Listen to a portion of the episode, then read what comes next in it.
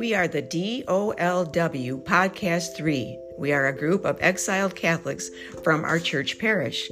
We are Catholics in good standing. We have done nothing wrong except ask questions and tell the truth. We are advocates for the unheard voices, those who are on the peripheral in the Catholic Church and in society.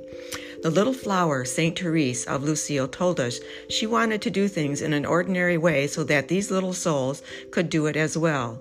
And that is our goal to put love where there is no love. God doesn't make throwaways, it is our hope to offer alternatives to leaving the faith.